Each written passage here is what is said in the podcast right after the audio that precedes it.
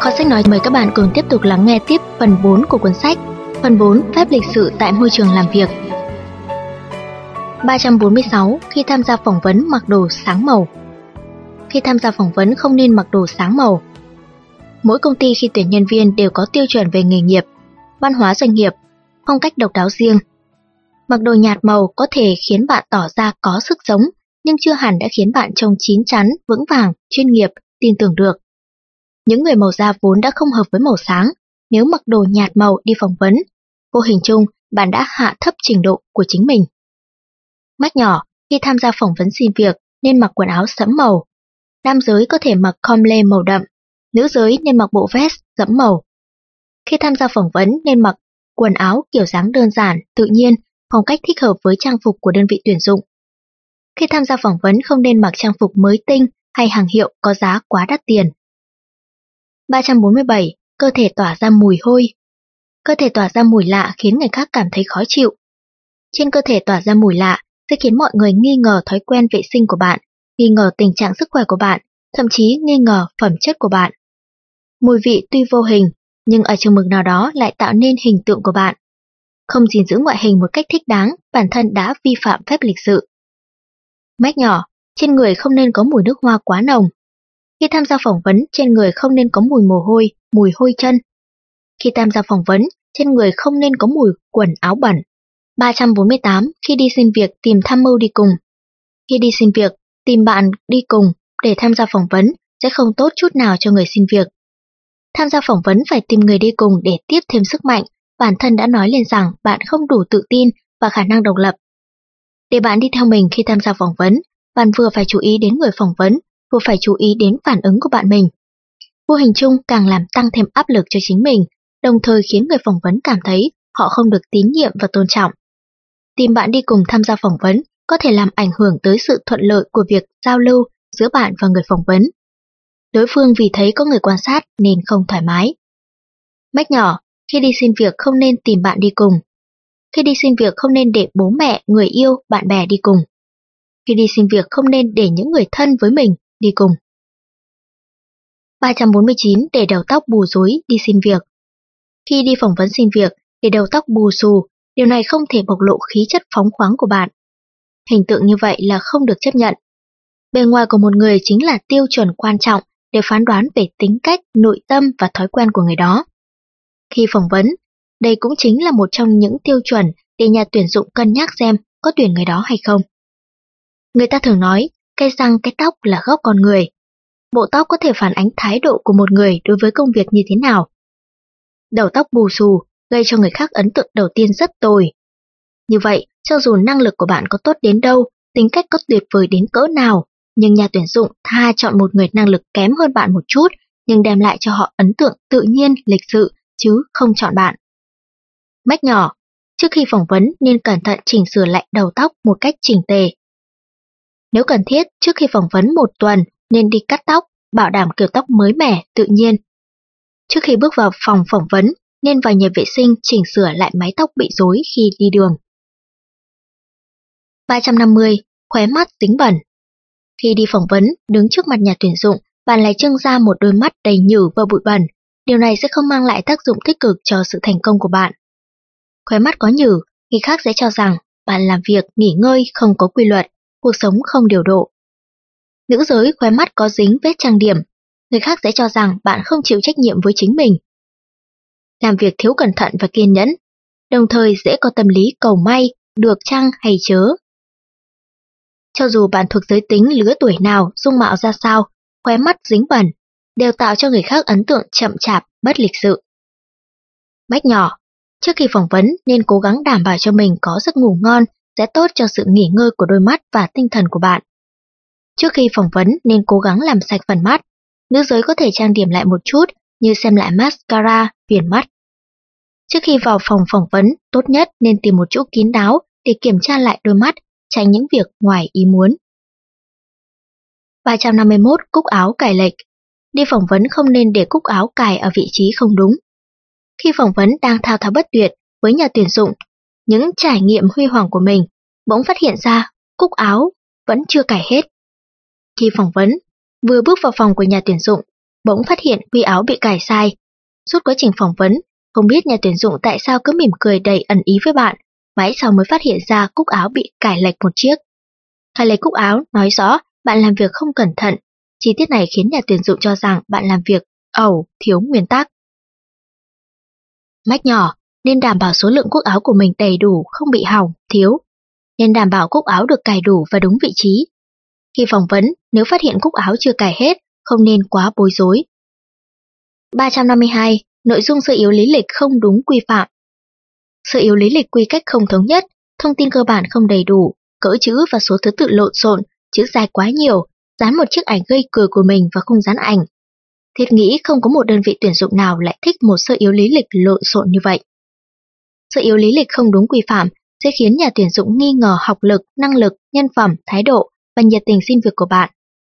Sơ yếu lý lịch không quy phạm, trang điểm lại quá màu mè, sẽ khiến nhà tuyển dụng khó có thể liên hệ giữa con người thực và sơ yếu lý lịch của bạn, đồng thời cũng thể hiện bạn là một người vô tâm. Sự yếu lý lịch thực chất là bộ mặt của bạn, mang một sự yếu lý lịch không quy phạm đi xin việc, không hợp với phép lịch sự. Mách nhỏ, nội dung sự yếu lý lịch nên bao gồm những thông tin cá nhân cơ bản nhất như họ tên, giới tính, lứa tuổi, trường tốt nghiệp. Nội dung của sự yếu lý lịch nên bao gồm kinh nghiệm, thành tích chủ yếu của cá nhân và giới thiệu cơ bản về chính mình. Sự yếu lý lịch không nên đính kèm ảnh nghệ thuật màu mè, nói quá dài dòng hoặc hình thức quá loẻ loẹt. 353. Tự làm một sơ yếu lý lịch hào nhoáng. Có không ít người cho rằng làm cho sơ yếu lý lịch của mình trở nên hào nhoáng, bắt mắt khi xin việc, thì tỷ lệ thành công sẽ cao hơn. Thực sự không cần thiết phải như vậy. Cố ý dùng một loại giấy cao cấp, hiệu quả in ấn tuyệt vời, khiến tờ sơ yếu lý lịch trông như một tấm thiệp hoặc thực đơn. Điều đó cho thấy bạn là người chú trọng đến hình thức bên ngoài, đồng thời còn lộ rõ bạn là người lãng phí, xa xỉ, nhà tuyển dụng dễ cho rằng bạn không có thực lực, chỉ ưa vẻ bề ngoài. Nếu nhà tuyển dụng đặc biệt thích sự giản dị, sự yếu lý lịch hào nhoáng của bạn sẽ dễ bị họ phê bình loại bỏ. Mách nhỏ, không nên sử dụng loại giấy quá cao cấp để làm sự yếu lý lịch. Khi làm sự yếu lý lịch không nên in mạ vàng, ép giấy bóng kính. Sự yếu lý lịch không nên làm như bìa sách. 354. Sự yếu lý lịch quá đơn giản. Có người làm sự yếu lý lịch quá đơn giản, một trang giấy mỏng tang, dữ liệu ít như một tấm khắc. Kiểu sự yếu lý lịch này cũng không hợp tiêu chuẩn. Sự yếu lý lịch quá đơn giản, một mặt nói lên rằng bạn không có trách nhiệm với chính mình, không đủ tự tin, không chú trọng đến hình tượng của chính mình, yêu cầu với bản thân quá thấp. Mặt khác cũng nói lên rằng bạn không đủ trách nhiệm, không thành thực, không muốn bộc lộ đầy đủ thông tin của mình với nhà tuyển dụng. Một sơ yếu lý lịch quá đơn giản có nói lên thái độ thờ ơ của bạn đối với vị trí nhà tuyển dụng. Dễ khiến người khác hiểu lầm, bạn không tôn trọng, không tín nhiệm nghề nghiệp mà bạn lựa chọn. Mách nhỏ, sự yếu lý lịch không nên chỉ bao gồm những thông tin cá nhân cơ bản nhất. Nội dung của sự yếu lý lịch không nên quá ngắn ngủi. Giấy dùng để viết sự yếu lý lịch không nên quá mỏng, quá xấu. 355. Thư xin việc viết không cẩn thận. Chữ nghĩa không đúng quy phạm, chữ quá khó đọc, ngôn ngữ, nội dung không quy phạm. Đây đều là những biểu hiện của một thư xin việc không đến nơi đến chốn. Chữ nghĩa không quy phạm, chữ mờ, nhà tuyển dụng sẽ không có hứng thú để đọc thư xin việc của bạn. Ngôn ngữ quá dài dòng hoặc quá nhạt nhẽo, nhà tuyển dụng sẽ không tin vào trình độ kiến thức của bạn. Viết những thứ không liên quan đến nội dung xin việc, nhà tuyển dụng sẽ cho rằng bạn cố ý trêu chọc, coi xin việc như trò đùa. Thư xin việc là bản thuyết minh về thân phận và năng lực của bạn.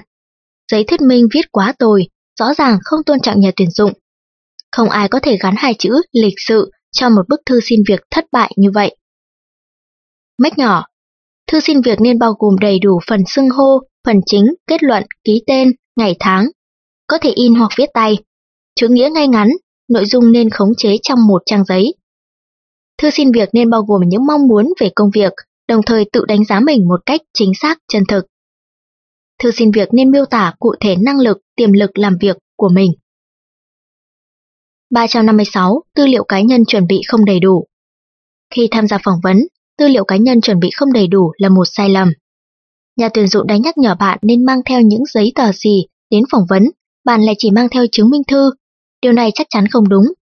Không chuẩn bị đầy đủ tư liệu khi đi phỏng vấn, cho thấy rằng bạn không mấy nhiệt tình với nhà tuyển dụng, hoặc tính tình lơ đánh không cẩn thận. Tư liệu cá nhân chuẩn bị không đầy đủ, còn khiến nhà tuyển dụng nghi ngờ vào khả năng hoạch định công việc và cuộc sống của chính bạn. Tư liệu cá nhân chuẩn bị không đầy đủ sẽ không thể căn cứ vào yêu cầu của nhà tuyển dụng tiến hành phỏng vấn, không biểu hiện được thực lực và thành ý của bạn. Mách nhỏ, tư liệu cá nhân nên căn cứ vào yêu cầu của nhà tuyển dụng và chuẩn bị đầy đủ.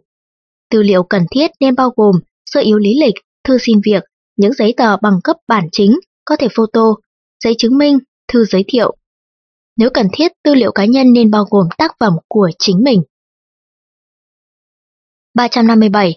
Mang ảnh nghệ thuật đi xin việc Rất nhiều người khi đi xin việc với mong muốn tăng thêm khả năng chiến thắng của mình đã bỏ ra rất nhiều tiền đi chụp ảnh nghệ thuật. Điều này thường gặp ở phụ nữ. Phụ nữ dùng ảnh nghệ thuật đi xin việc với mong muốn tăng điểm cho mình, dễ gây ra thái độ nghi ngờ về động cơ của họ. Nếu ảnh nghệ thuật và hình ảnh thực của bạn khác nhau quá nhiều, bên tuyển dụng cho rằng bạn cố ý che giấu khuyết điểm, thậm chí có thể nghĩ rằng bạn có thể dùng ảnh để che giấu hình ảnh thực của mình. Vậy nội dung sự yếu lý lịch và trong thực tế công việc, liệu bạn có phải che giấu không? Mách nhỏ, khi xin việc không nên sử dụng ảnh nghệ thuật. Nữ giới không nên sử dụng ảnh quá khêu gợi. Người xin việc nên căn cứ vào yêu cầu của nhà tuyển dụng để cung cấp ảnh, ví dụ ảnh 3x4, 4x6 hoặc ảnh chụp toàn thân.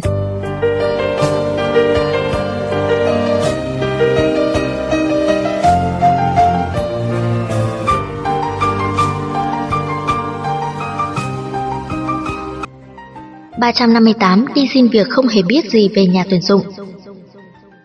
Khi đi xin việc không hề biết một chút gì về nhà tuyển dụng là sai lầm nghiêm trọng. Không hiểu gì về nhà tuyển dụng lại đi xin việc.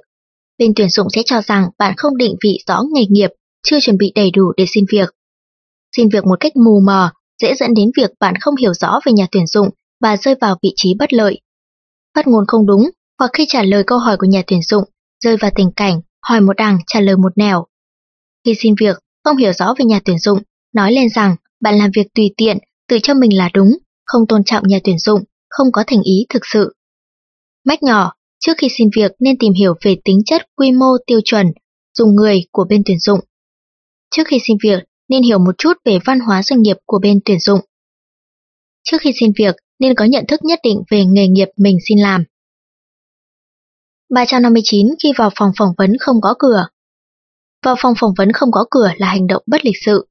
Có biết tôn trọng người khác hay không là một nội dung khảo sát quan trọng khi phỏng vấn. Bước vào phòng phỏng vấn không có cửa. Đầu tiên gây cho nhà tuyển dụng ấn tượng về sự tự tiện vô ý thức. Và ấn tượng đầu tiên là rất quan trọng, sẽ ảnh hưởng tới sự đánh giá của nhà tuyển dụng đối với bạn. Vào phòng phỏng vấn không có cửa, còn khiến đối phương nghĩ rằng bạn quá vội vàng hấp tấp, không bình tĩnh và thành thực. Nếu bên tuyển dụng đang chuyên tâm làm việc trong phòng đóng kín, chưa gõ cửa đã xông vào phòng, dễ khiến nhà tuyển dụng bị giật mình. Mách nhỏ, khi bước vào phòng phỏng vấn, nếu phòng mở cửa nên gật đầu chào những người ở trong phòng. Khi bước vào phòng phỏng vấn, nếu cửa phòng đóng chặt nên gõ cửa chậm rãi và trường mực, chỉ gõ khoảng 2-3 tiếng. Nếu cánh cửa khép hờ cũng nên gõ nhẹ khoảng 2-3 tiếng. 360. Đi ra không khép cửa Khi cuộc phỏng vấn kết thúc, đi ra không khép cửa là bất lịch sự. Khép cửa là hành động nhỏ nhưng lại thể hiện một người làm việc có trước có sau, biết nghĩ cho người khác, làm việc có cẩn thận hay không.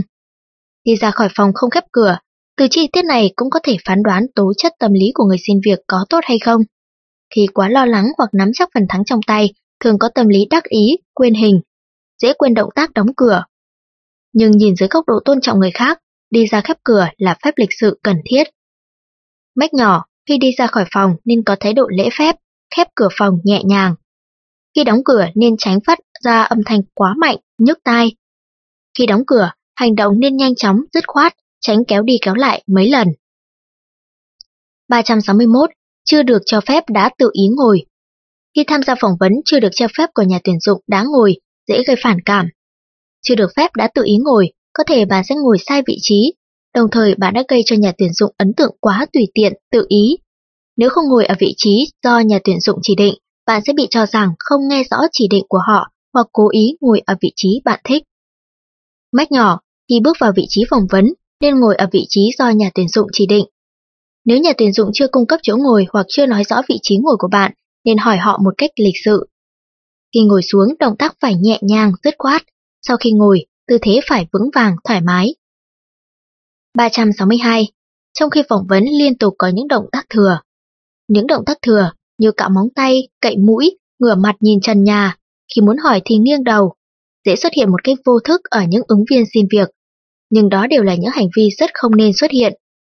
Khi phỏng vấn liên tục có những động tác thừa thãi, khiến người khác có cảm giác mất vệ sinh, thiếu nghiêm túc, thiếu tự nhiên, có những động tác còn biểu thị rõ sự run sợ hoặc tự ti của người xin việc. Ngoài ra những động tác như vuốt tóc, rung hai chân ở nữ giới được cho là khiêu khích. Khi xin việc có quá nhiều động tác thừa, dễ gây ấn tượng, bạn không giữ được bình tĩnh, thiếu giáo dục, không những không gây được thiện cảm với nhà tuyển dụng mà còn làm đánh mất vẻ đẹp hình thức của bạn, không thể hiện được phép lịch sự đối với nhà tuyển dụng. Mách nhỏ, trong quá trình phỏng vấn không nên lôi kéo vạt áo. Trong khi phỏng vấn không nên cắn môi, nhăn mày. Khi phỏng vấn không nên cúi đầu nhìn xuống đất hoặc phát chân chữ ngũ. 363. Khi ngồi khiến bàn ghế phát ra tiếng kêu. Khi ngồi khiến bàn ghế phát ra tiếng kêu là bất lịch sự. Khi ngồi khiến bàn ghế phát ra tiếng kêu cho thấy bạn ngồi không đúng cách, đem lại ấn tượng thiếu lịch sự, đồng thời cũng nói lên rằng bạn quá run sợ hoặc thiếu ý tứ. Cho dù bạn ngồi vào ghế phỏng vấn một cách bình tĩnh, nhưng khi ngồi khiến bàn ghế phát ra tiếng kêu cũng gây ra một chút áp lực cho bạn, khiến nhà phỏng vấn không vui.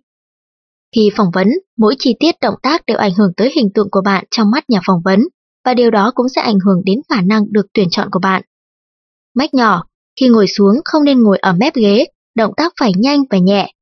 Khi ngồi tránh va chạm bàn ghế, không nên đẩy mạnh bàn ghế. Khi ngồi phải thoải mái, tự nhiên, nên quan sát trước rồi mới ngồi xuống. 364.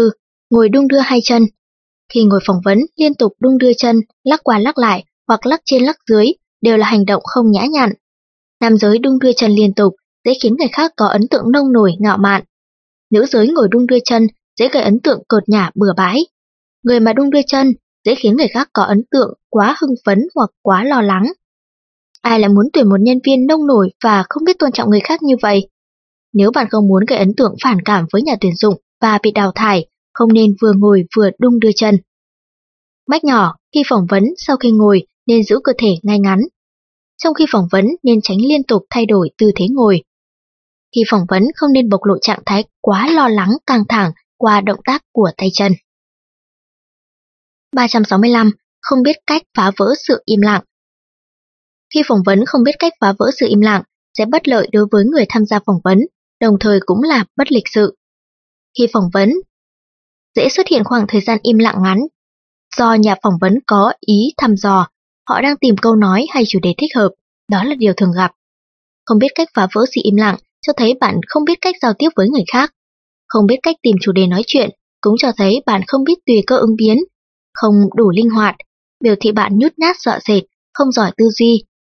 Quan trọng hơn nữa, im lặng trước nhà tuyển dụng là thể hiện sự lúng túng. Để cho trạng thái im lặng kéo dài khiến hai bên đều trở nên bối rối. Mách nhỏ, trong khi phỏng vấn nếu xuất hiện sự im lặng nên nhanh chóng tìm cách phản ứng. Trong khi phỏng vấn nên hỏi thăm nhà phỏng vấn những vấn đề về văn hóa doanh nghiệp để phá tan sự im lặng. Trong khi phỏng vấn có thể phá vỡ sự im lặng bằng cách giới thiệu bổ sung về mình hoặc nói lên những nhận thức của mình đối với bên tuyển dụng. 366. Tốc độ nói quá nhanh hoặc quá chậm. Khi phỏng vấn, tốc độ nói quá nhanh hoặc quá chậm không thể tăng thêm điểm cho bạn. Tốc độ nói quá nhanh sẽ khiến người khác có cảm giác bạn đang lúng túng. Khi buổi phỏng vấn chuẩn bị kết thúc, câu nói cuối cùng của bạn quá nhanh, rõ ràng thể hiện bạn muốn buổi phỏng vấn nhanh chóng kết thúc. Đối với nhà phỏng vấn, điều này thể hiện bạn không kiên nhẫn và không có thành ý. Tốc độ nói quá chậm sẽ khiến người khác có cảm giác ngạo mạn vô lễ. Nếu cứ như vậy, nhà tuyển dụng có thể cho rằng bạn không tôn trọng họ, cố ý thể hiện mình chín chắn vững vàng, giả tạo, không có thành ý. Quan trọng hơn, nếu tốc độ nói quá chậm, sẽ khiến cho người khác có ấn tượng năng lực phản ứng và tư duy kém. Điều này rõ ràng là bất lợi cho việc phỏng vấn. Mách nhỏ, khi tham gia phỏng vấn, tốc độ nói nên để đối phương nghe được dễ dàng. Khi tham gia phỏng vấn, có thể luyện tập trước tốc độ của lời nói, có thể mời người khác nghe giúp bạn để biết thế nào là tốc độ nói thích hợp. Trong quá trình phỏng vấn, có thể căn cứ vào biểu hiện của nhà phỏng vấn để điều chỉnh tốc độ nói cho thích hợp. 367. Giọng nói run rẩy. Trong khi phỏng vấn, giọng nói run run rất khó giành được chiến thắng trước nhà tuyển dụng. Khi phỏng vấn, giọng nói bị run, Thứ nhất, không có lợi cho việc giao tiếp giữa bạn và nhà phỏng vấn. Giọng nói run rẩy sẽ ảnh hưởng tới mức độ thuận lợi của buổi phỏng vấn. Thứ hai, giọng nói run rẩy rõ ràng bộc lộ tâm lý lo lắng. Nhà tuyển dụng sẽ cho rằng năng lực ứng biến của bạn kém, thiếu tự tin, nhút nhát. Nếu bạn phỏng vấn vào vị trí cần đến khả năng giao tiếp với người lạ, như nhân viên bán hàng, giáo viên, khả năng thành công sẽ giảm đi rất nhiều. Giọng nói run rẩy tuy không phải là dấu hiệu của bất lịch sự, nhưng rõ ràng ảnh hưởng tới phong cách và dáng dấp bên ngoài của bạn, gây ra ấn tượng khiên cưỡng, gò ép. Mách nhỏ Khi tham gia phỏng vấn nên có tâm thái ổn định. Trong quá trình tham gia phỏng vấn nên tránh liên tục nhắc mình không nên căng thẳng vì dễ phản tác dụng, càng khiến bản thân rơi vào trạng thái lo lắng. Khi tham gia phỏng vấn, nếu giọng nói bị run, thử hít sâu để giải tỏa trạng thái căng thẳng. 368. Khi đối diện với hội đồng tuyển dụng, chỉ chú ý tới một người. Khi tham gia phỏng vấn trước mặt hội đồng tuyển dụng gồm nhiều người, bạn lại chỉ tập trung ánh nhìn vào người ngồi ở giữa, người bắt mắt nhất hoặc người nhiều tuổi nhất. Làm như vậy là thiếu sáng suốt. Chỉ chú ý đến một người, những người khác sẽ bị lạnh nhạt, bạn cũng không thể cảm nhận được thái độ của những người khác dành cho bạn, từ đó có thể điều chỉnh trạng thái của mình. Chỉ chú ý đến một người, bạn không có con mắt tổng quan toàn diện, không biết cách giao tiếp tập thể, còn cho thấy bạn đánh giá người qua bề ngoài, hoặc đang che giấu nội tâm căng thẳng. Hơn nữa, người bạn chú ý nếu có vị trí cao nhất trong số những người phỏng vấn bạn, hành vi không chú ý đến tất cả hội đồng tuyển dụng cho thấy bạn không biết tôn trọng toàn bộ tập thể, đồng thời thể hiện sự bất kính đối với cá thể vì bạn lạnh nhạt. Mách nhỏ, khi tham gia phỏng vấn, trước tiên phải có động tác chào tất cả các thành viên trong hội đồng tuyển dụng ở đó, nhìn họ một lượt. Trong quá trình phỏng vấn, nên liên tục chú ý biểu hiện của mỗi nhà tuyển dụng và có cử chỉ đáp lại hợp lý. Khi tham gia phỏng vấn không nên để ánh mắt của bạn bị trôi nổi, bất định.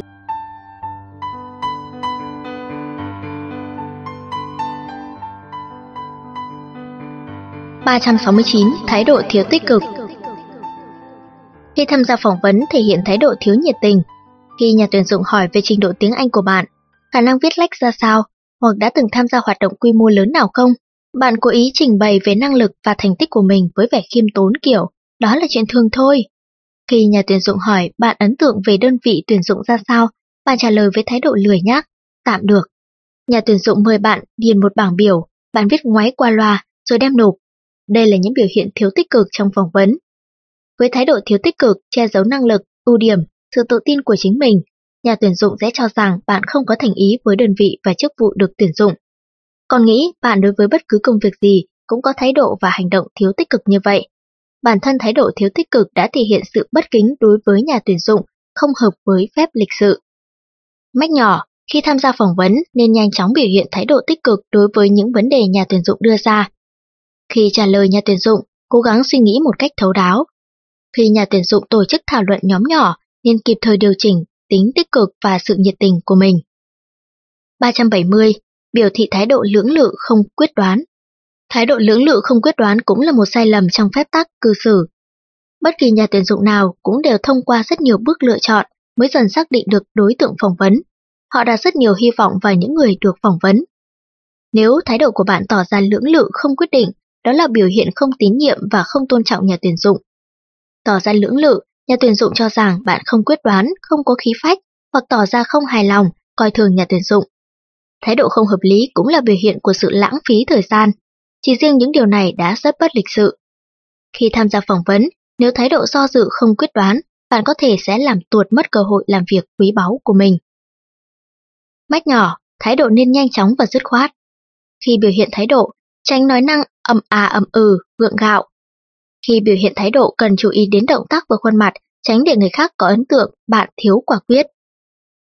371. Tự mình định vị không chính xác khi tham gia phỏng vấn nên tự định vị một cách hợp lý và chính xác cho bản thân mình, nếu không sẽ rất gặp bất lợi. Bản thân không có tố chất của nhân viên bán hàng, lại xin vào làm tại công ty thương mại. Không đủ năng lực của một giám đốc, lại chủ động xin vào vị trí giám đốc.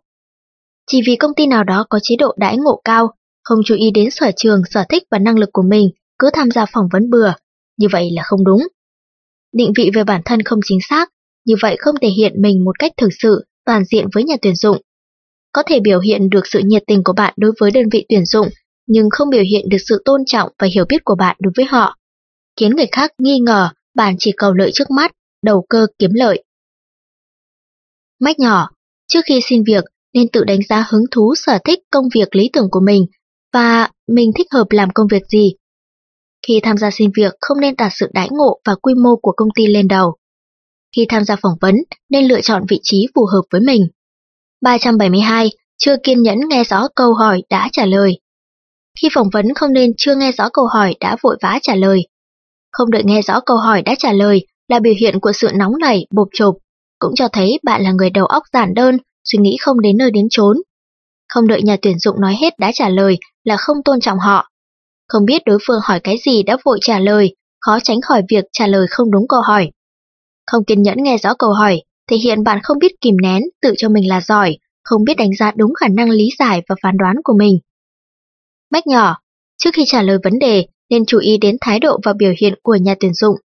Trước khi trả lời vấn đề, phải hiểu rõ nội dung và hàm ý trong lời nói của nhà tuyển dụng. Khi trả lời vấn đề, nên đợi người đặt câu hỏi, hỏi hết mới trả lời. 373. Nói thao thao bất tuyệt Thao thao bất tuyệt khiến cho tài ăn nói của bạn biến thành khuyết điểm, thậm chí trở thành thất bại. Cho dù trả lời vấn đề, đặt câu hỏi hay tham gia thảo luận, trong quá trình phỏng vấn, nói thao thao bất tuyệt là hành động không khiến người khác tán thành hoặc ngưỡng mộ. Như thế dễ khiến nhà tuyển dụng lâm vào vị trí bị động, đồng thời dễ khiến họ phát sinh cảm giác mệt mỏi. Nếu như lời nói của bạn trước sau mâu thuẫn, câu trước đá câu sau, rất dễ bị lộ khuyết điểm. Nếu cùng lúc có mấy người phỏng vấn, cách làm của bạn sẽ khiến những người khác có cảm giác bị uy hiếp, quá vội vàng biểu hiện bản thân sẽ không phải là ưu điểm của bạn. Mách nhỏ, khi trả lời vấn đề của nhà tuyển dụng nên khống chế thời gian, mọi thứ đều cần phải có chừng mực. Khi nói về mình không nên nói quá nhiều. Khi ra câu hỏi cho nhà tuyển dụng không nên trùng lặp. 374. Ăn nói ngạo mạn Ăn nói ngạo mạn sẽ khiến bạn mất hết thể diện. Ăn nói ngạo mạn thường là biểu hiện cho thấy bạn chỉ có vẻ ngoài hung hăng nhưng trong lòng nhút nhát. Tuy lộ rõ bạn rất mong muốn giành được phần thắng, nhưng cũng bộc lộ suy nghĩ mờ ám. Nếu không cho tôi vừa lòng, anh cũng đừng hòng được thoải mái. Đi xin việc không có kết quả tốt, xấu hổ quá trở nên tức giận, thể hiện sự kém giáo dục. an nói ngạo mạn với đơn vị tuyển dụng có thể sẽ dẫn đến việc bạn bị tất cả các đơn vị thuộc ngành này từ chối. an nói ngạo mạn cho thấy bạn không chịu được thất bại, thiếu khả năng tự kiềm chế. Cho dù chỉ lỡ miệng nói ra, nhưng cũng có thể làm mất đi hình tượng của chính bạn. Mách nhỏ, khi trả lời nhà tuyển dụng nên thể hiện thái độ khiêm tốn, lễ độ. Nếu trong lời nói của nhà tuyển dụng thể hiện thái độ khinh mạn, bạn có thể nhắc nhở một cách nhã nhặn nhưng không nên phản ứng kịch liệt. Nếu xin việc thất bại, khi hỏi nhà tuyển dụng nguyên nhân nên giữ thái độ bình tĩnh, lịch sự. 375. Đánh giá tùy tiện về đơn vị tuyển dụng Không nên đánh giá tùy tiện về đơn vị tuyển dụng. Rất nhiều đơn vị tuyển dụng khi phỏng vấn đưa ra câu hỏi, bạn nghĩ thế nào về công ty của chúng tôi? Thông qua những gì bạn nghe và nhìn thấy, bạn có thể đưa ra ý kiến cho chúng tôi không? Đừng thấy thái độ của nhà tuyển dụng ân cần hòa nhã và ánh mắt đầy mong đợi mà cho rằng đây là thời cơ tốt nhất để thể hiện mình, từ đó bình luận quá nhiều. Tất cả những vấn đề nhà tuyển dụng đặt ra đều là nhằm khảo sát mục đích của bạn. Điều họ muốn biết là năng lực tư duy, khả năng ứng biến và thái độ làm việc của bạn. Đáp án không quá quan trọng, nhưng nếu bạn trả lời quá cá tính, bạn đã phạm phải sai lầm. Nếu bạn đánh giá tùy tiện về đơn vị tuyển dụng, điều đó nói lên rằng bạn quá tự cao tự đại, năng lực tự kiềm chế kém, khinh suất nhẹ dạ, đồng thời cũng nói lên bạn quên một nguyên tắc cơ bản, tôn trọng. Mắt nhỏ, khi đánh giá về đơn vị tuyển dụng, thái độ nên thành khẩn, khiêm tốn và thận trọng. Đối với những nơi mình không hiểu rõ, không nên bình luận một cách ngạo mạn. Đối với những nơi mình khó phán đoán, đang có sự tranh luận, không nên bình luận tùy tiện. 376. Đặt câu hỏi không đúng lúc trong quá trình phỏng vấn, nếu bạn đưa ra vài câu hỏi hợp lý, có thể tạo ra ấn tượng tốt đối với nhà tuyển dụng, khiến mức độ thành công của bạn được nâng cao. Nhưng nếu đưa ra câu hỏi không hợp lý, nguyện vọng tốt đẹp của bạn không chừng sẽ không đi đến đâu. Nhà tuyển dụng đang trao đổi với nhau, đột nhiên bạn đưa ra câu hỏi. Điều này có thể khiến đối phương cảm thấy không biết phải làm thế nào. Nhà tuyển dụng có vẻ như đang suy nghĩ vấn đề gì đó, mời người khác tiếp tục phỏng vấn, bạn lại cứ ra câu hỏi cho đối phương, dễ khiến họ rơi vào tình thế tiến thoái, lưỡng nan.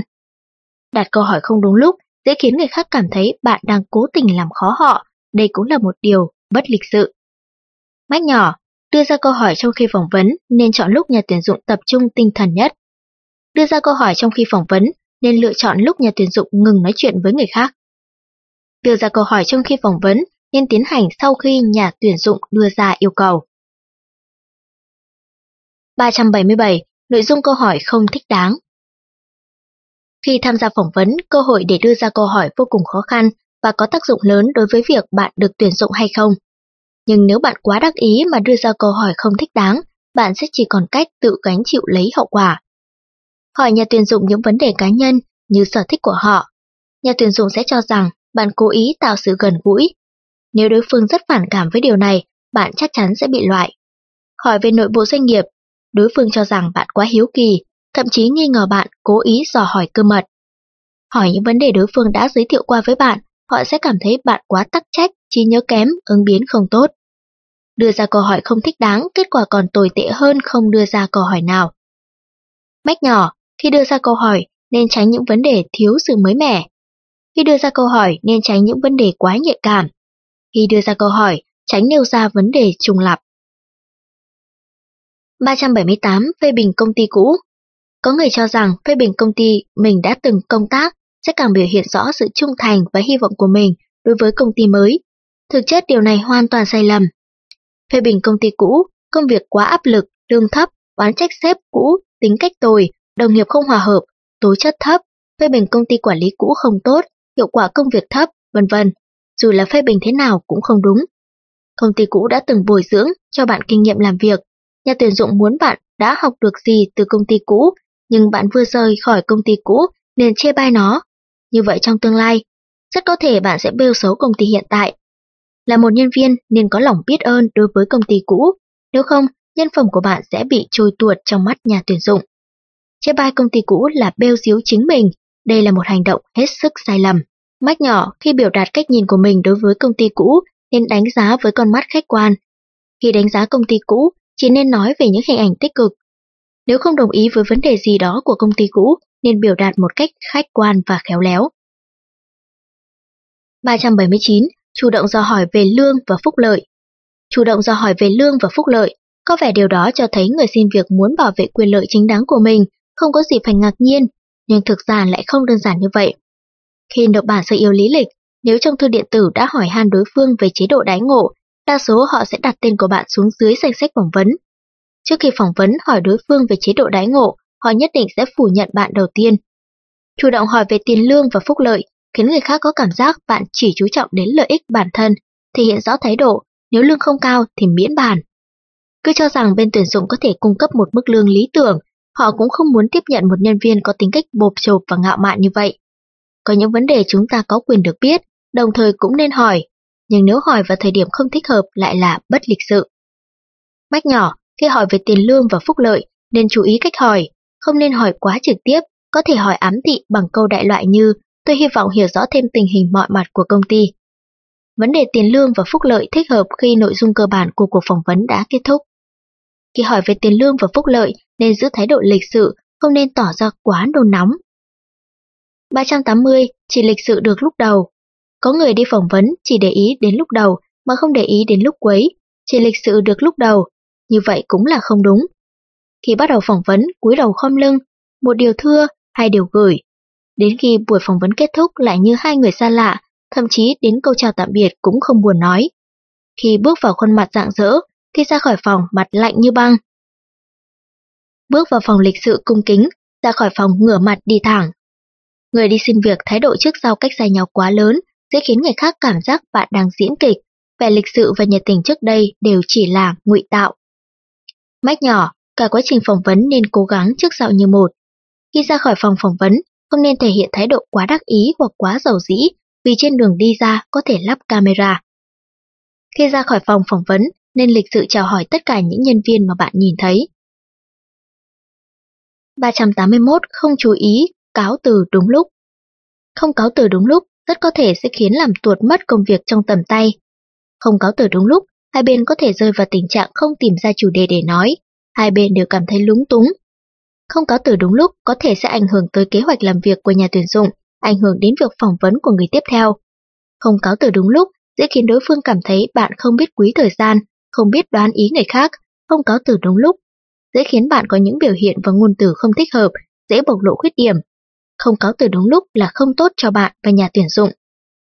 Mách nhỏ, khi cuộc phỏng vấn cơ bản đã xong, bạn nên tranh thủ lúc không khí trầm xuống để nói lời cáo từ. Khi không biết có nên cáo từ hay không, bạn có thể dò hỏi một cách lịch sự. Xin hỏi tôi cần làm gì nữa không ạ? Sau khi cáo từ không nên hàn huyên quá nhiều. 382. Nhà tuyển dụng ngồi trong khi chào tạm biệt ứng viên. Nhà tuyển dụng không đứng lên để chào tạm biệt ứng viên là một hành vi không hay. Nhà tuyển dụng ngồi để cáo từ người đi xin việc là biểu hiện của sự kiêu ngạo, tự cao tự đại. Thái độ của người tuyển dụng cũng là thái độ của công ty tuyển dụng. Một công ty không thể đối đãi với mọi người một cách bình đẳng. Nhân viên công ty đó nhất định có tố chất thấp, trình độ không cao, văn hóa doanh nghiệp cũng có nhiều điểm bất cập. Chúng ta đều nói, người xin việc và nhà tuyển dụng lựa chọn lẫn nhau, nhưng nếu nhà tuyển dụng có hành động ngồi tiến khách, rất có khả năng khiến những ứng viên kỹ tính mất cảm tình. Ngồi tiến khách là bất lịch sự, người xin việc có thể được coi là khách của công ty tuyển dụng, do vậy ngồi tiến khách là sai. Mách nhỏ, khi người xin việc nói lời cáo từ, nhà tuyển dụng không nên ngồi yên bất động, không có biểu hiện gì. Khi người xin việc nói lời cáo từ, người tuyển dụng nên đứng lên để biểu thị sự tôn trọng. Khi người xin việc cáo từ và muốn bắt tay với nhà tuyển dụng, nhà tuyển dụng nên tích cực hưởng ứng. 383. Đả kích người xin việc Nhà tuyển dụng đả kích người xin việc không chỉ làm mất đi một, còn có thể làm mất đi rất nhiều nhân tài, thậm chí có thể làm tổn hại đến danh tiếng của một công ty. Đả kích người xin việc Thứ nhất, bộc lộ thái độ nhà tuyển dụng tự coi mình là nhất, có tâm lý cố ý phô trương.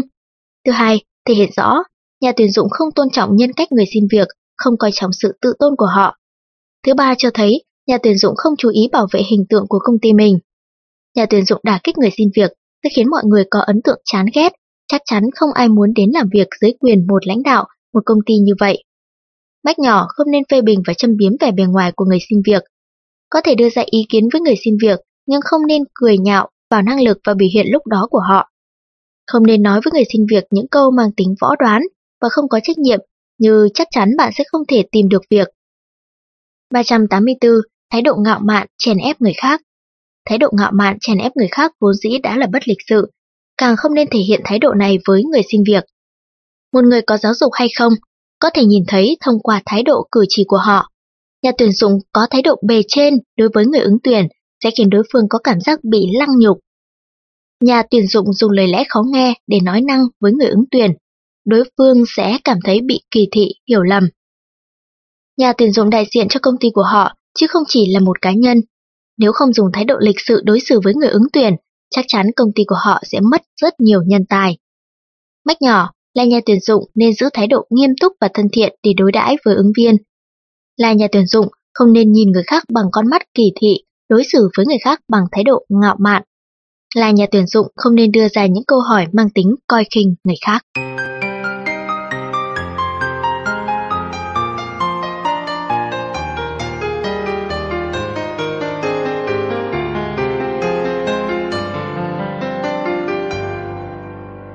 Quý thính giả thân mến, Kho Sách Nói thực hiện sách nhờ kinh phí do một số rất ít thính giả hảo tâm đóng góp.